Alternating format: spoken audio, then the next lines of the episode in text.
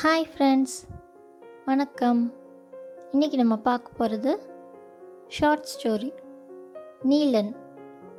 இந்த கதை ஒன்பதாம் நூற்றாண்டில் நடந்த கதை. கல்லர் குலத்தில் பிறந்த திருவாளின்னு சோழ நாட்டின் சிற்றரசனாக இருந்தவர் தான் நீலன். இவர் விசித்திரமானவர். இவர் வீரகேசரி பரகாலன்னு இவருக்கு பெயர்லாம் இருக்குது சிற்றரசராக இருந்தாலும் இவரது வீரத்துக்கு சோழ அரசர் இவரை மதித்து வந்தார். சோழ பேரரசையை மதிக்கும்போது மற்றவங்க மதிக்காமல் இருப்பாங்களா? மொத்தத்தில் நீலன் வந்தால் சோழ மண்டலமே நடுங்கும். இவர்கிட்ட ஆடல் மான்னு தேர்ந்த ஜாதி குதிரை இருந்துச்சு. இந்த குதிரைக்கு மேலே இவரை தவிர வேற யாரும் ஏற முடியாது. ஒரு நாள் வீதி உள்ளா வந்தார். அதுவும் வெள்ளக்குளம்னு ஒரு வயல் சூழ்ந்த ஒரு ஊருக்கு பக்கமாக வந்தார். அந்த ஊர் குளத்தில் குமுதவள்ளின்னு ஒருத்தி தோழிகளோட நீராடிட்டு இருந்தா. குளத்துக்கு நடுவில் வைத்தியர் ஒருவர் கண்டு எடுக்கப்பட்ட வளர்க்கப்பட்டவள் தான் குமுதவள்ளி ரொம்ப தெய்வீகமானவள். பேரழகி திருமால் பக்தை. திருமாலை தவிர யாரையும் சிந்திக்க மாட்டாள் அவளை பார்த்ததும் தீரா காதல் வந்தது நீலனுக்கு.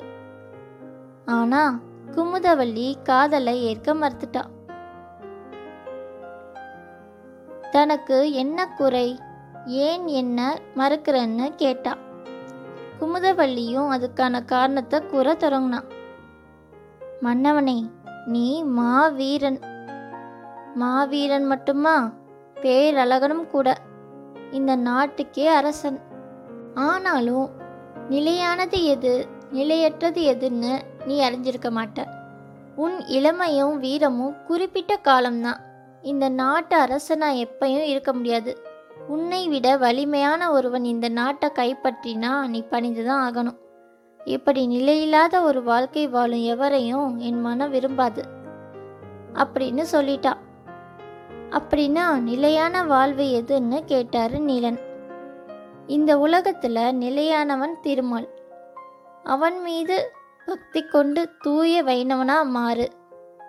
வாழ்ந்து பாரு நித்தியமானவனா மாறு அப்படின்னு சொன்னான். அப்படி ஒருவரையே என்னால் ஏற்க முடியும்னு குமுதவள்ளி சொன்னான். நீலன் முதல் தடவை வைணவம் பற்றி தெரிஞ்சுக்கிட்டாரு. சரி உன் விருப்பப்படி நான் வைணவ வழி நடக்கிறேன்.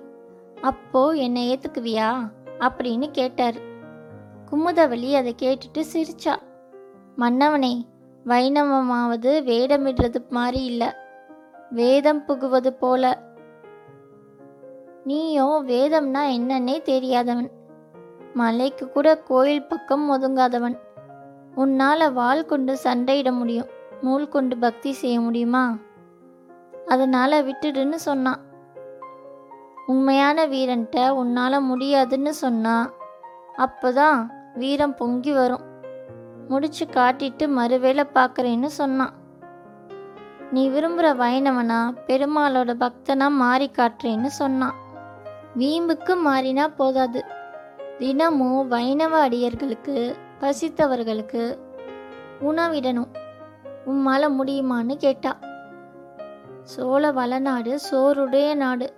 இந்த நாட்டு அரசனை பார்த்தா இப்படி கேட்குற? உன் விருப்பப்படியே தினமும் சோறிடுவேன்னு சொன்னான். அதுக்கேற்ற மாதிரி நம்பின்ற வைணவர்கிட்ட எல்லாத்தையும் கற்றுக்கிட்டார் அவருடைய இந்த மாற்றத்தை கண்ட எல்லாரும் ஆச்சரியம் அடைஞ்சாங்க. எல்லாம் சில காலம்தான். குமுதவள்ளியை மணந்த பிறகு எல்லாம் மாறிடும்னு நினைச்சாங்க. ஆனால் நீலன் எம்பெருமான் மேலே குமுதவள்ளி காரணமாக பக்தி கொண்டது அது அவனை தலைகீழாக மாற்றிடுச்சு தேன் குடிக்க வந்தவன் தேன் குடத்திலே விழுந்துட்டான். ஒரு ஆச்சரியம். குமுதவள்ளிய கூட நீலன் பெருசா கருதல. அவளை தன் குருவா கருத தொடங்கிட்டாரு. நிகர்ந்த மீசை பரந்த மார்பு இடையில வாழ்னு குதிரை மேல ராஜ கம்பீரமா வந்தவர் அப்படியே மாறிட்டாரு. இந்த நிலைமையில நாட்டுக்கு திடீர்னு மழை இல்லாம பஞ்சம் வந்துருச்சு. அப்பையும் மற்றவங்களுக்கு உணவளிக்கிறத நிறுத்தல அவருடைய தொண்டு நாட்டு மக்களுக்கு நன்மை அளிச்சது. இந்த மாதிரி மக்களுக்கு தொடர்ந்து தொண்டுங்கள்லாம் செஞ்சுக்கிட்டே இருந்தார். நன்றி.